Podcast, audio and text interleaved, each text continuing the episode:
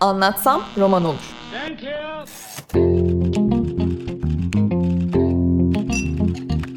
Bazı kültür sanat konuşmaları.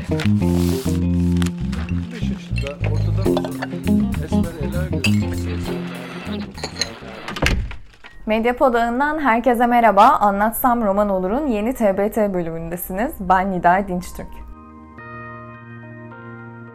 Bu bölümde Murat Gülsoy'la Can Yayınları'ndan çıkan son kitabı ve Ateş Bizi Tüketiyor üzerine sohbet ediyoruz. Ve Ateş Bizi Tüketiyor yine e, Gülsoy'un edebiyatında alışık olduğumuz o çok güçlü imgelerden beslenen anlatılardan bir tanesi.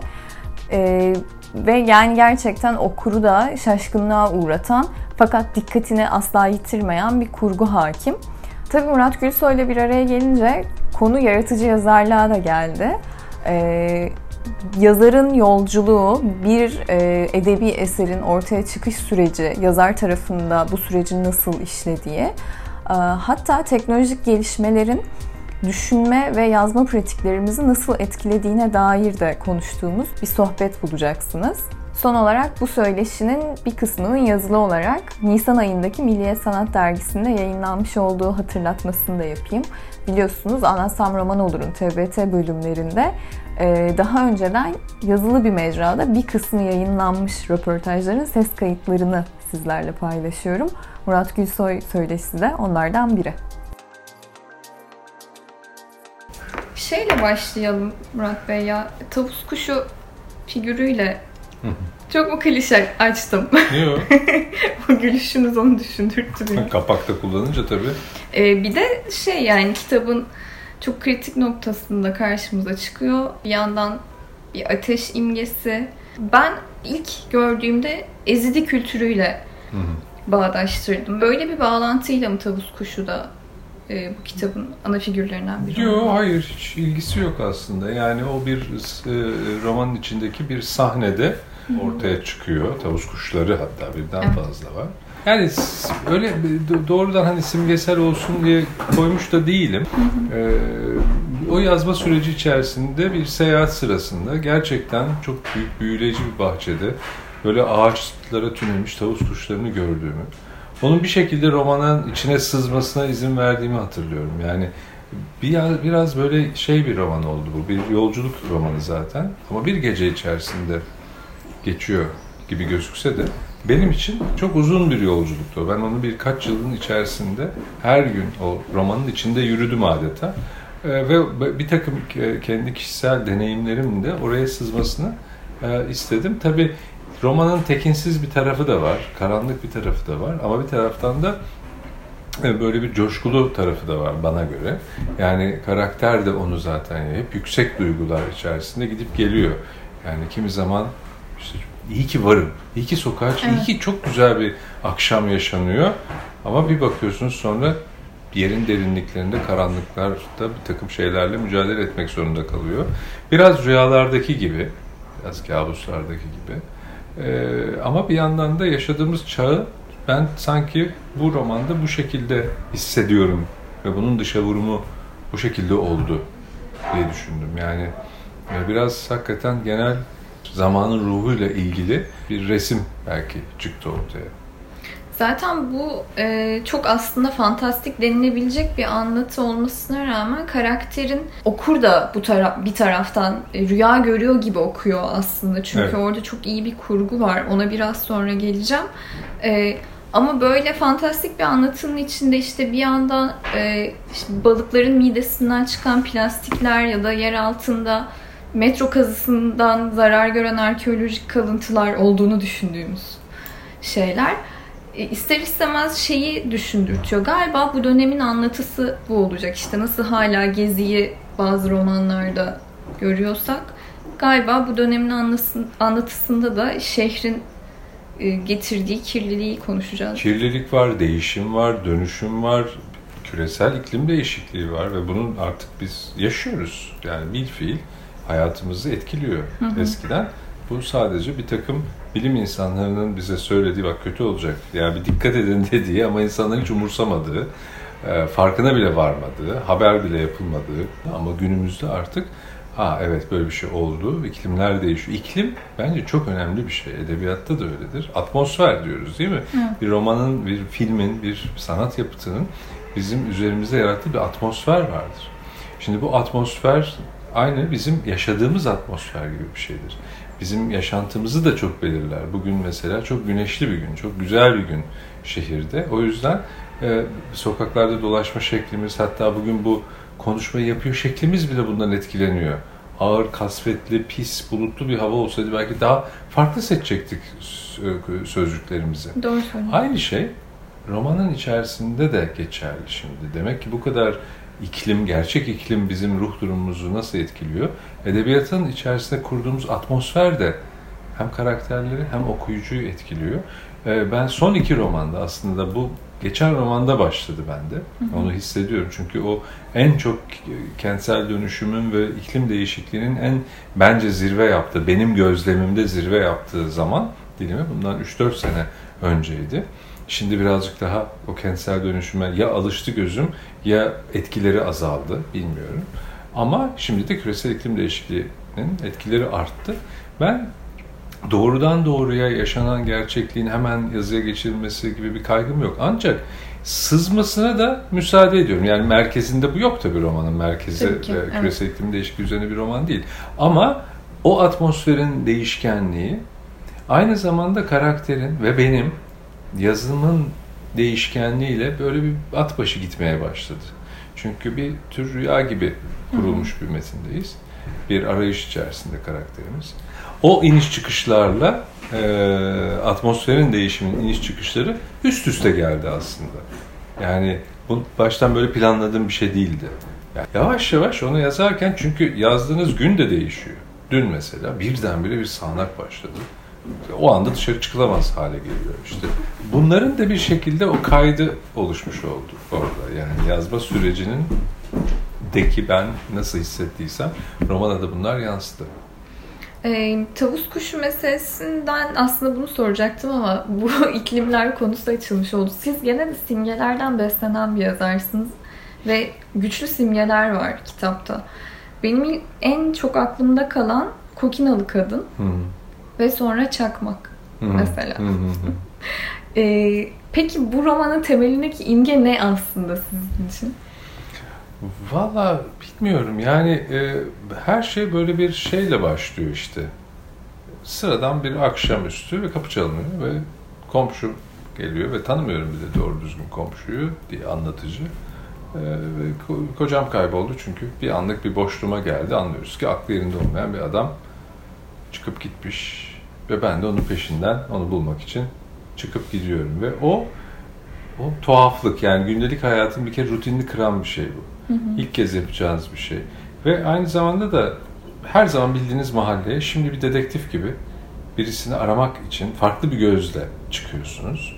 Aklımda hep şey var. Müthiş bir gece yaşama, yaşaması. Yani bir takım sürreal filmlerdeki gibi. Hı hı. Ne bileyim ben mesela Tanpınar'ın Abdullah Efendi'nin rüyaları gibi. Orada da bir bütün gece bir kabusun içerisinde yol alır karakterimiz. Ya da işte Yüzücü filmindeki karakter gibi. Cheever'ın e, hikayesinden uyarlama. O da bir bütün gün boyunca yüze yüze evine gitmeye çalışan bir adam. Aslında bütün bir hayatını bir gün içinde yaşar gider. Bu böyle bir güne sıkıştırılmış aslında tabii bir tür yaşamın alegorisi olan, hayatın tamamen kendisini temsil eden bir hikaye. Ama aynı zamanda böyle büyüleyici tarafları olsun. Yani bunun içerisinde ben de sürprizlerle ilerleyeyim istedim. Öyle çıktı yani o sözünü ettiğiniz çakmak olsun, kokinalı kadın olsun evet yani onlar da yolda karşılaştığım şeyler oldu. Kendiliğinden e, çıkmasına izin verdiğim. Birazcık bu bir eşelenme romanı da olabilir. Yani bir tür ben şimdi yüksek sesle düşünüyorum aslında. Bu bu söyleşilerin böyle bir tarafı var. Yani sizin yazma sürecinizdeki e, düşünme şekliniz de kitap yayınlanmış bitmiş onun üzerine şimdi tekrar düşünme hali ikisi birbirinden çok farklı. Çünkü ben oraya o çakmağı koyarken bambaşka kendi geçmişimdeki kaybetmiş olduğum bir zippo çakmak vardı aklımda aslında hmm. ama o niye oraya giriyor mesela? Bir, bir biraz onun üzerine düşünebilirim. Daha fazla düşünebilirim. Şimdilik onu oraya not etmekle yetiniyorum. Biraz sen kendime böyle psikanalitik bir e, yollar açıyormuş gibi. bu bir podcast dahadır. Mediapod. İletişim için mediapod.com ya da @mediapod. Kitabın uyandırdığı duygulardan konuşalım. Gerçi bu bir duygu değil, bir kavram. Ee, bizim karakterimiz bir ağır ceza hakiminin peşinden gidiyor ve bu sırada e, hem bilimsel hukukla alakalı e, hem de vicdani hukukla alakalı çeşitli sorgulamalara Evet. ulaşıyor. Ee, önce şeyi sorayım size. Yani sizin için vicdan nasıl bir kavram mesela? Yani herkeste olan kimimizin daha az kullanmayı tercih ettiği bir şey mi? Zor soru. Evet, kuşkusuz herkesin bir tür vicdanı var ve bu vicdanı tabii kendi ahlaki formasyonuyla alakalı, kendi değer sisteminin içerisinde bir vicdanı var. Ve bu çok insana çok doğal, çok verili gelen bir duygu bence. E, merhametli olmak, vicdanlı olmak e, sizin kendinizi iyi hissetmenizi sağlar. Ben iyi bir insanım. Neden? Çünkü benim böyle bir vicdanım var. Zaten ben en kötü insanların bile kendilerine ben çok kötü bir insanım ya diye hissettiğini zannetmiyorum. Hep herkes kendini iyi olarak niteler. Kendini öyle hisseder bir biçimde. Evet hata yapmışsa da, kötü bir şey yapmışsa da başkaları yüzündendir vesaire. Ama vicdan dediğimiz kavram herkeste kendine göre tanımlanmış bir değer sisteminin fonksiyonu. Her an o değer sistemi birilerini dışarıda bırakıyor olabilir ve siz ona son derece katı bir şekilde davranıyor olabilirsiniz ve kendinizi yine de vicdansız hissetmiyor olabilirsiniz. O yüzden de göreceli bir tarafı da var. Yani eskiden işte sizin grubunuz, içinde bulunduğunuz grup, kabile her neyse insan, o kabilenin dışındaki herkes bir av hayvanı gibi tanımlanmışsa eğer, e siz mesela komşu kabileden birini öldürdüğünüz zaman asla bundan bir vicdani sorumluluk hissetmeyebilirsiniz. O da insan kavramı başka bir düzlemin kavram sistemi içerisinde. İşte böylelikle zaten kolaylıkla açıklanabiliyor değil mi? Bir takım dönemlerde yaşanan korkunç katliamlar, soykırımlar vesaire nasıl oldu da yapılabildi ve herkes evine gidebildi. Hiç kimse bundan huzursuz olmadı. E çünkü siz onu insanlık çemberinin dışına atarsanız, atabiliyorsanız bir kavram sallaştırmayla e, o zaman rahatlıkla ona her şeyi yapabiliyorsunuz. Değil mi mesela tıpkı işte kuzuları kesip yiyebilmek gibi değil mi? Hiç kimseyi ya hiç kimse bilmiyor. Belli insanları rahatsız etmiyor. Belli insanları ise çok rahatsız ediyor. Ve bunlar zamanımızın konuları. Çünkü orada bir yeni bir sınır var. Yeniden tanımlanmak zorunda olan bir sınır var. Ve birdenbire siz bir bir gurme e, hassasiyeti içinde ama halen çok vicdanlı bir insan olarak e, bir yemek yerken birden kavramlar değiştiği anda kendinizi bir cani, bir barbar, bir katliamcı gibi hissetmeye ve vicdanınız birdenbire sizi uyarmaya başlayabilir. Demek ki o mesele tamamen düşünsel ve ruhsal bir kavramsallaşma ve bunun etkileriyle bağlantılı. O yüzden evet herkesin bir tür vicdanı var ama bu bizi kapsamak zorunda olmuyor. Zaten korkunçluk da orada başlıyor. Peki kitapta e, sizi bu karakterin bir ağır ceza hakimi olmasına iten şey neydi? Yani hukukla bu ara nasıl bir mücadeleniz var da böyle bir karakter yarattı? Yani onu doğrudan öyle bir yere bağlamak istemem doğrusu ama yani hukuk sisteminin e, çok parlak döneminden geçmediğimiz aşikar. Bir yandan da ama çocukluğumdan bir böyle bir karakteri hatırlıyorum. Böyle çocuklukta vardır öyle tipler yani. O zaman mesleklerle o kişiler arasında kopmaz bir bağ olduğunu düşünür çocuk. İlk kez gördüğü dişçi bütün dişçilerin şeyidir, ideasıdır. Doğru. İlk kez gördüğü bir ağır ceza hakimi sanki ondan sonrakiler hep ondan çıkacakmış, ondan sürdür, ona benzeyecekmiş, aslı oymuş gibi.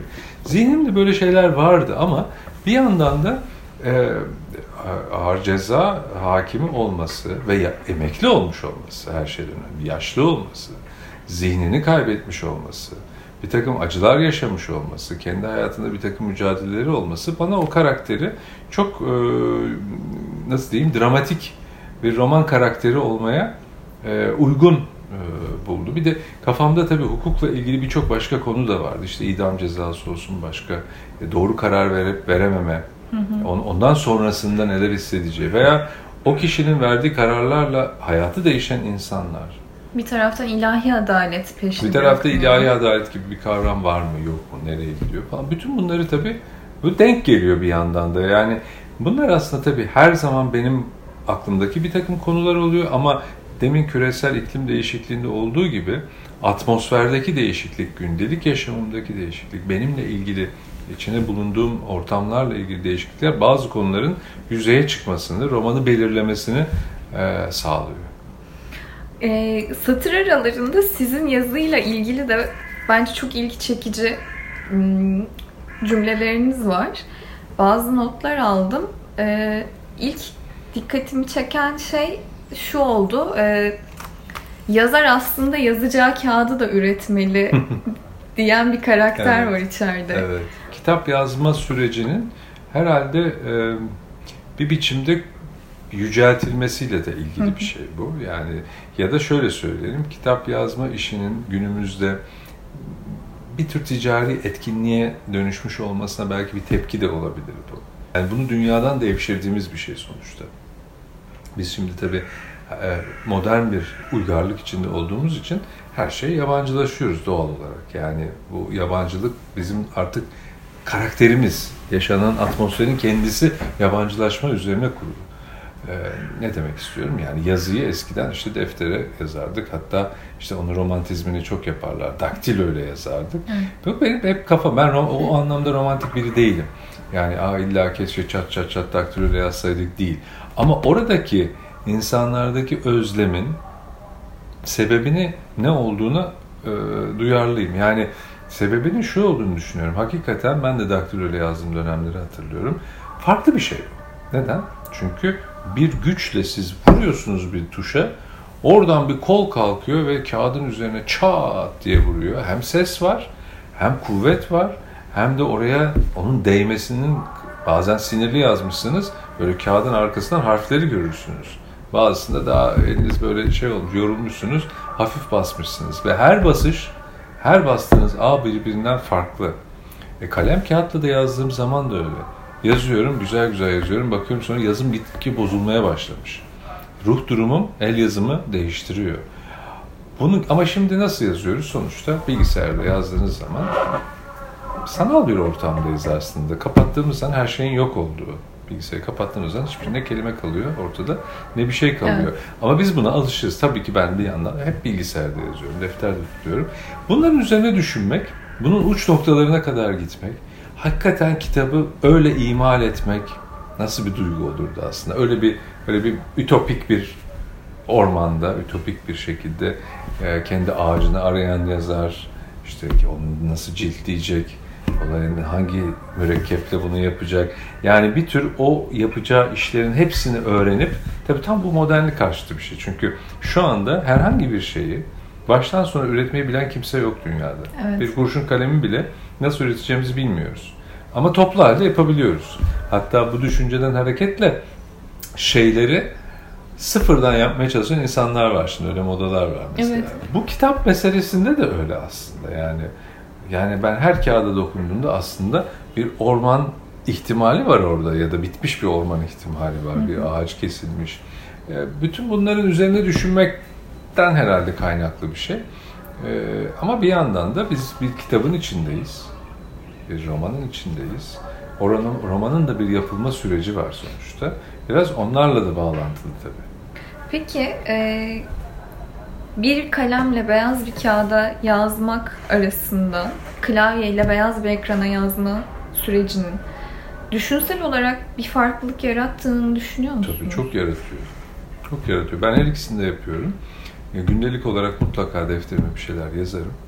Alacağım notları, yazacağım şeyleri yazarım. Ya da bir roman yazıyorsam onun seyir defterini tutarım. Hı. Bugün şunları, şu sahneyi yazdık. Saray sahnesine girdik. İşte tavus kuşlarını gördü kahramanımız. Orada bilmem ne iyi oldu da şurası eksik kaldı. Şuna bakmamız lazım. Bir sonraki bölümde şöyle bir yere gideceğiz galiba diye. Böylelikle bir seyir defteri kendime notlar. Ama asıl ilginç tarafı bilgisayarla yazmanın bir kere iki elle yazıyoruz. Yani tamamen farklı. Y- El yazısıyla sadece sağ elimle hatta parmaklarımın ucunda odaklanmış bir şekilde yazarken ötekinde iki elimle yazdığım için muhtemelen bir kere düşünme şeklim yani beynim ve ellerimi koordine eden kısımlar farklı birbirinden. Dolayısıyla o baştan bir farklılık var ve bunun nelere yol açtığını ben saptayamıyorum. Tabii. Ama daha uzun cümleler kurduğumu, daha düzgün yazdığımı biliyorum hı. bilgisayarla yazdığım zaman. İkincisi de her gün açtığım dosyayı farklı bir tarihle kaydederek romanın seyrini de takip etme imkanı oluyor. Bu da çok hoş bir şey. Yani ben şimdi bu bir buçuk yıla yakın bir zaman sürdü. Belki 500 tane dosya var. Yani ilk gün yazdığımda duruyor orada. Zaman tüneli gibi. Hatta ben önce bütün bir kurguyu bitirdim. Böyle bir, bir, bir 40 sayfalık bir uzun bir metin gibi düşünün. Sonra o gitgide genişlemeye başladı, detaylanmaya başladı. Ama bu mesela böyle yazıldı bu roman. Başka romanlar başka türlü yazılıyor. Yani benim hoşuma giden taraflardan biri de bu yapmaya çalıştığım arayışlarda, denemelerde diyelim. Ee, her romanın da kendine has bir yazma şekli, yazma adabı, yazma usulü varsa, ortaya çıkıyorsa bu çok iyi oluyor. Medyapod'un podcastlerine Spotify, Google Podcast, iTunes ve Spreaker üzerinden ulaşabilirsiniz. Mesela sizin bu romanın güncesini tutuyorum demeniz e, aslında yazarlığın çok da öğretilebilir bir şey olduğunu hissettirdi bana şimdi. Tabii ki öyledir. E, böyle karşıt görüşler var ya işte siz tamam şimdi benim size bunu söylemem biraz olaylı bir şey biliyorum. Yaratıcı Evet, yazarlığın evet. karşısında duranlar var ya. e, Var evet. e, ama hani şey aslında bir romanın nasıl yazıldığını anlatmak gerçekten güç bir şey. Yani bir filmi nasıl çektiğinizi anlatmak daha teknik ve daha kolay gibi görünüyor. Görünüyor. Ben bana da o çok zor geliyor. İşin içinde olmadığınız zaman her şey size zor görünür. Ee, evet zordur da. Yani roman yazmak hiçbir yerde ben kolay bir şeydir demedim. Ama öğrenilebilir bir şey. Bir şeyin zor olması öğrenilemeyeceği anlamına gelmiyor. Daha uzun zaman alır. Daha çok çalışmanız gerekir elbette ki. Yazarlar da öğreniyorlar zaten. Ya öğrenmeden yazan yazar ben duymadım. Bir tek kendi yazdıklarımı okudum. Daha önce hiçbir şey okumadım demek mümkün mü? Nereden öğreniyor yazarlar? Başka, Başka. romanları okuyor okuyor öğreniyorlar. Sezgileriyle çözüyorlar. E şimdi eğitimleri var mı? Var. Ama niye bu tartışılıyor? Şunun için tartışılıyor. Çok geç doğmuş bir sanat olduğu için edebiyatın bu roman formu, öykü formu çok geç ortaya çıktı. Hatta önce roman 1600'ler, daha o 19 yani daha o 19. yüzyılda bildiğimiz anlamda öykü. Hikaye hep var. Hikaye hep dilimizde var zaten. Biz gündelik olarak edebiyat olmasa da hikaye anlatıyoruz. Edeb yani insanlık var olduğundan beri hikayesini anlatıyor. Yani daha ilk doğumunda insanın değil mi daha ayağa kalkar kalkmaz resim çizmeye başlıyor duvarlara. Müzik yapmaya başlıyor, ritim tutup ve hikayesini anlatmaya başlıyor tiyatro yaparak yani canlandırarak ava gidiyor. İşte av bitiyor yedikleri yemek. Ondan sonra diyorlar ya ne güzel avlamıştık. Hadi bir daha yapalım mı? Sen bizon ol, ben avcı. Diğer arkadaşlar da görsün. Bu bir temsil kurmak ve hikayenin doğuşu tiyatronun doğuşuyla tabii. Ama bakın tiyatro, resim, müzik bunlar o kadar eski ki hep akademide var oldular. Ama roman ve öykü, roman 1600'lerde Don Quixote'la başladı vesaire. O yüzden de akademiye çok geç giriyor. Şu anda Amerika'da şurada burada birkaç e, yaratıcı yazarlık bölümü lisans düzeyinde var. Hep ya yüksek lisans ya ikinci eğitim olarak açıldı. Onlar da 20. yüzyılın ikinci yarısından itibaren. Ama sonuç itibariyle yeni olduğu için insanlarda bir kuşku var. Haksız da değil çünkü belirli bir müfredatı olmayan her tür eğitim kuşkulu bir şeydir. Yani kapısına e, yaratıcı yazarlık yazdınız diye siz orada yaratıcı yazarlık eğitimi oluşmuyor tabii. Yani kimin verdiği, ne verdiği, ne anlattığı ne bağlı olarak değiştiği için insanlar da o konuda tabii ki e, kuşkulu davranıyorlar. Peki e, kurguyla alakalı konuşalım istiyorum. Çünkü bu kitapta aslında sizin az önce işte göbekten dışarıya doğru açıldı diye tanımladığınız ve e, yani zaman ve boyut algısıyla gerçekten oynayan bir kurgu var. Şimdi siz günce tuttum dediğiniz için ben çok etkilendim. Onu itiraf edeyim. Çok heyecan verici bir şey bu. E, Çok da zevkli bir şey. Evet yani kulağa çok hoş Çok geliyor. Çok, zevkli bir merak şey. ediyorum. Yapın yani bunu. Çok enteresan bir deneyim oluyor. Peki siz güncelerinizi yayınlar mısınız bir gün mesela? Yani sıkıcı olur. Zannetmiyorum öyle düşünmeyin. Yok, sıkıcı olur. ben yayınlamam ama yani, yani bir erişilebilir hali bir gün gelir belki. Hani bunların hepsine okur ilgilenir mi? Emin değilim. Yani o birazcık daha e, akademik bir merakla da okunabilir. Sadece çoğunlukla e, yazdığım metinler veya okuduğum metinler veya yazmakta olduğum makaleler ya da romanlara ilişkin aldığım notlar oluyor. Çok kişisel şeyler de var az miktarda. Onları da son yıllarda özellikle koymaya başladım ki ileride unutmayayım diye ben şimdi bunları yazarken bir yandan ne oluyordu? Bir de tabii rüyalar. Hmm. Rüyaları da yazıyorum. Onları da bir, hatta kendi kendime bir sınıflandırmaya çalışıyorum ama çok defterleri yeni düzenledim. 1995 gibi o tarihlerden kalan defterler günümüze kadar geliyor. Tabii belli bir tarihten sonra 2000'den sonra çok daha yoğunlaşmış defter tutma. Şunu anladım ki iyi ki deftere yazmışım. Hı, niye öyle düşündün? Çünkü ben o tarihte de bilgisayar kullanıyordum. Bir sürü dosyalar, disketlerim vardı. Disketin ne olduğunu biliyor muyuz şimdi? Hatırlıyorsunuz. Vintage bir kavram oldu. Evet. Sonra CD'ler, sonra bir takım dosyalar, sonra bir takım yerde işte sanal diskler ama hiçbirine ben doğru düzgün ulaşamıyorum şimdi. Niye? Unuttum zaten. Hangi dosyayı nereye koydum, nelere klasör açtım. Yani bilgisayar o kadar hızlı hayatımıza girdi ki bizim onu nasıl kullanacağımızı hesaplayıp, kitaplayıp böyle e, yani 20 yıl sonra da erişebileceğim dosya formatı nedir bilmediğim için onlar kaybolup git defterler duruyor ama. Üstelik defterlerin tıpkı o Zippo çakmak veya Kokina gibi nesne olduğu için bir dramatik değeri var. Hı hı. Kendi o kabına dokunduğum an 95 yılındaki defterin 95 yılına gidiyor gibi oluyor insan.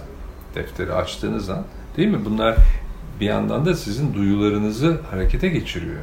Oysa ki bir bilgisayardaki bir dosya erişseniz bile sonuçta bir sanal bir şey yani bir yandan da. Evet anında kopyalayabildiğiniz, evet, kopyalandığı bir şey. Yani onlar da var. Mesela tarihsel bir roman yazarken, işte Gölgeler ve Hayaller şehrinde yazarken ya dedim bunu defter tutarak olmayacak. Niye? E, çok sayıda bilgi var, belge var, e, posta kartları var, internetten bulduğum makaleler var, görseller var, küçük filmler var, 1908'e dair bu tarihte çekilmiş fotoğraflar var. Kendime bir blog açtım. Sadece kendime erişebiliyorum. Seyir defterini orada tuttum. Hmm. Yani romana ilişkin şeyleri, bilgileri orada biriktirdim. E, makaleleri oraya koydum falan. Böylelikle de bu değerli toplu bir şey oldu. Defterde yapamayacağım için. Ama şimdi mesela nerede? İşte girmem lazım oraya. Hatta ne oluyor? Bazen şifresini unutuyorsunuz o evet. şeyin. Rezalet. Öyle bir derdiniz evet, O yüzden defter tutmak iyi. Soru neydi hatırlamıyorum. ben soramadım. ben kurguyu sormaya çalışıyordum. Sonra ben de ha, defterlere kapılıp gittim. İyi bir şey defter. Kurguya geleyim gene. Burada teknolojiye bu kadar değinmişken size şeyi de soracağım. Teknolojinin bu kadar hızlı gelişmesi, içinde bulunduğumuz durum bizim düşünce yapımızı, duygularımızı, geleceğe dair hayallerimizi ne, ne kadar etkiliyor ve nasıl etkiliyor sizce? Sizin dışınızda gözlemlediğiniz Bilmiyoruz bunun nasıl etkileri olduğunu, olacağını ama çok hızlı adapte olduğumuz belli. Evet. Yani inanılmaz şu anda cep telefonu olmadan nasıl bir hayat olabilir acaba? Çok kuşkulu. Çok az sayıda insan var cep telefonu kullanmayan. Çünkü artık cep telefonu cep telefonu değil sadece. Evet. Müzik deseniz müzikle ilişkimiz tamamen değişti müzik seti diye bir kavram kalmadı, kalmadı mesela değil mi? Film, televizyon bambaşka bir şeyle değişti. Dönüşüyor, hızla dönüşüyor. Ama içinde tartıştığımız konular, halletmeye çalıştığımız sosyal meseleler o hızla değişiyor mu? Hayır değişmiyor. Yani eskiden işte bir yani bir kahvede e, berbat bir kahvede berbat bir takım adamların yaptıkları konuşmalar hiç değilse o kahveyle sınırlı kalıyordu. Şimdi Twitter'da hepsine maruz kalıyoruz. Yani evet yani bir takım şeyleri değiştiriyor tabii. Ama o, o, o, o şeyler içeriği aynı oranda e, değiştiriyor mu ondan emin değilim. Temel meseleler çünkü temel mesele olarak orada duruyor. Ha belki hızı değişiyor bunlar. Hmm. Yani eskiden de hukuksuzluk ya da haksızlık oluyordu. Ama şimdi bu sosyal medyada birden bir tepki gördüğü zaman hemen onu halli yoluna birileri gitmeye çalışıyor. Yani bir takım şeyler tabii ki değişiyor. Ama soru tabii bu, bu sosyal alanla ilgili bir şey. Onun dışında e, tabii şeylere baktığımız zaman mesela yeni çekilen filmlere, yazılan kitaplara, bunların alımlanma şekline farklılıklar da var tabii. Yani distopyalar mesela değil mi şu anda böyle çok yükseliyor. Evet. Ya bunlar teknolojinin e, bize sağlayacağı yeni ortamların yaratacağı yeni yeni fonksiyonlar, yeni sorunlar, yeni insanlık durumları bütün bunlarla ilgili e, bir alan açıyor. Ama ben her zaman şeye inanıyorum yani temel insanlık meseleleri, insanlar arasındaki iktidar ilişkileri mesela. Bunlar öyle kolay kolay teknolojiyle birlikte değişecek, bambaşka bir seviyeye gelecek şeyler olmaktan öte görüntüsü e, değişecek muhtemelen. Mekanizma ama temelde hep aynı kalıyor mekanizma. Kolay kolay değişmiyor. Hı hı. Medyapod'u desteklemek için patreon.com slash medyapod. Ee, o sormaya çalıştığım soruya döneyim. Ee, kitapta aslında çok karışık bir kurgu var fakat okur kendini kaybetmiyor. Ee, yani bu da aslında... Takip edebiliyor yani. Evet evet yani ve birisinin rüyasını izliyor gibi okumanıza rağmen kendi rüyalarımızın içinden çıkamazken bu karakterin rüyasında onunla beraber kayboluyoruz ama kontrolü kaybetmiyoruz. Çok iyi bir matematik izlediğinizi düşünüyorum. Ama önden hazırlığı olmayan bir şey bu diye tahmin ediyorum. Nasıl e, o kurgu süreci sizin için nasıl işliyor? Döne döne. Yani üzerinde döne döne işleyen bir şey. Ee, yazma süreci şöyle yani bunu başka yerlerde de hep anlıyor. Böyle bir hazırlık süreciniz var. Sonra otomatik yazıyorsunuz. Yani hiçbir şekilde düşünmeden e, elinizi e, nasıl söyleyelim e, şimdi acaba bu cümleyi nasıl kurmalıyım? Bu, bu işin matematiği doğru kurdum mu gibi ya da kurguyu şöyle mi yapıyorum diye yazarken o anda düşünmüyorsunuz. Gerçekten o doğallığı yakalayabilmek için o anda akıp gitmesine müsaade etmek lazım. Ondan sonra ama bir de eleştirel okuma var ki işte yazdıklarımı, daha önce yazdıklarımı, bugün yazdıklarımı dünkülerle birlikte tekrar tekrar okuyup o yüzden o bir döngüsellik yaratıyor zaten. Hı. O zaman işte siz o unsurların arasındaki matematiği kurabiliyorsunuz. Yani yazma süreci önce bir hayal etme, sonra otomatik olarak yazma, sonra bunları eleştirel olarak okuyup yeniden düzenleme. Yani sürekli olarak bir hayal etme, üretme, yeniden üretme, yeniden yazma, yeniden okuma. Böyle bir süreç oluyor bu. O yüzden de e, uzun sürüyor zaten. E, ve ortaya daha sağlam bir yapı çıkıyor. Yani tıpkı böyle bir e, ipek böceğinin değil mi kozasını hmm. örmesi gibi. İncecik bir iple başlıyor değil mi? Ama onu nasıl örüyor? Sonunda çok sıkı, çok tıkız bir şey çıkıyor, mimari çıkıyor ortaya. E, bu tamamen e, döngüsellikle ilgili bir şey. Yani metnin üzerinde dönmekle. Bazı yazarlar bir kere de yazar ve fazla da dönmez üzerinde mesela. Herkesin tarzı farklı olabilir. Benim tarzım gitgide oturdu, bu anlamda oturdu, buraya oturdu. Yani üzerinde dön, döne döne çalışmaya e, oturdu. Hı hı. O ilmekleri biraz daha sıklaştırarak. Evet. Böylelikle belki. iç bağlantıları daha sağlam oluyor. Bana göre. Ee, dışarıdan da öyle görünüyor. Değil. Sevindim. Ee, şey soracağım. Yani aslında bu kitabın dışında bir konu. Az önce sizinle de üstünden biraz geçtiğimiz e, bu kitaplar ve filmler yani kitaplardan uyarlanan filmler konusunda sizinle zaten biz çok ya, uzun süre evet, çalıştık bu konuyu. Süre. Şimdi 100 yıllık yalnızlığı Netflix dizi yapacak diye bir Öyle haber mi? çıktı. Ha. Evet. Sonra Ümit Kıvanç çok sinirlendi. Ee, yani 100 yıllık yalnızlığa hakaret gibi düşündüğünü ifade ettiği tweetler attı. Siz ne diyorsunuz? Yüzyıllık yalnızlık bir kere dizi olabilir mi sizce? Vallahi şimdi her Çok şey her şey olur ama e, şöyle bir şey var. Ben bir metnin bir başka sanat eserine dönüştürülmesi ve ya da bir başka sanat eserinin doğurması fikrine e, e, soğuk bakmıyorum. Yani e, evet denenmeli olabilir ama yani burada tabii okurun, izleyicinin şunu şu şeye kapılmaması lazım. Yani ben bir şeyin filmini seyrettim. Ya bir şeyin özetini okudum demek gibi bir şey bu. Yani o romanı okumuş olmuyorsunuz sonuçta o filmi seyrederek. Hı hı. Başka bir şey seyrediyorsunuz ama. İyi, iyi, iyi, umarım ki o, o gerçekten o romana layık olan en az onun kadar değerli bir dizi yapabilsinler. Mesela bunun örneği benim için olumlu örneklerinden bir tanesi. Mesela Fransız Teğmen'in Kadını romanı. John Fowles'un. Yani nasıl uyarlanır bu sinemaya ya dedirten tarzda bir roman. Çünkü bir meta kurmacanın içerisinde ilerliyoruz. Ama işte film uyarlanmıştı. Şimdi yönetmenin adını hatırlayamayacağım muhtemelen ama e, sanırım Meryl Streep oynuyordu ana karakter Fransız Teğmen'in kadını. Ve bambaşka bir mimari yapıyla o da böyle bir farklı bir teknikle yine film içinde film çekiliyormuş bu sefer şeyinde. Gayet hoş bir film çıkmıştı ama sırf o filmi izledim diye romanı terk etmek mümkün değil. Ama bir başka şey olması açısından hoş bir şey. Merakla ben bakarım ama e, işi zor. Yani en azından e, Marquez okurunu e, e, onun izleyicisi yapabilecek mi ondan emin değiliz. Bilmiyoruz onu. O, o epeyce zor bir iş. Ama hiç okumamış veya hiç okumayacak insanlar vardır. Onlar için yepyeni ilginç bir konudur. Bir de belki de onları da okumaya sevk Belki, edebilecek bir belki. deneyim olabilir. Belki.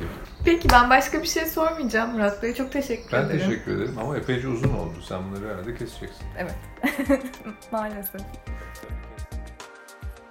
Sevgili dinleyenler Anlatsam Roman Olur'da bir TBT bölümü daha sona erdi. Yeni bir bölümde buluşuncaya dek hoşçakalın. Medyapod'u takipte kalın. Bu bir podcast dahadır. Mediapod. İletişim için mediapod.com ya da @mediapod.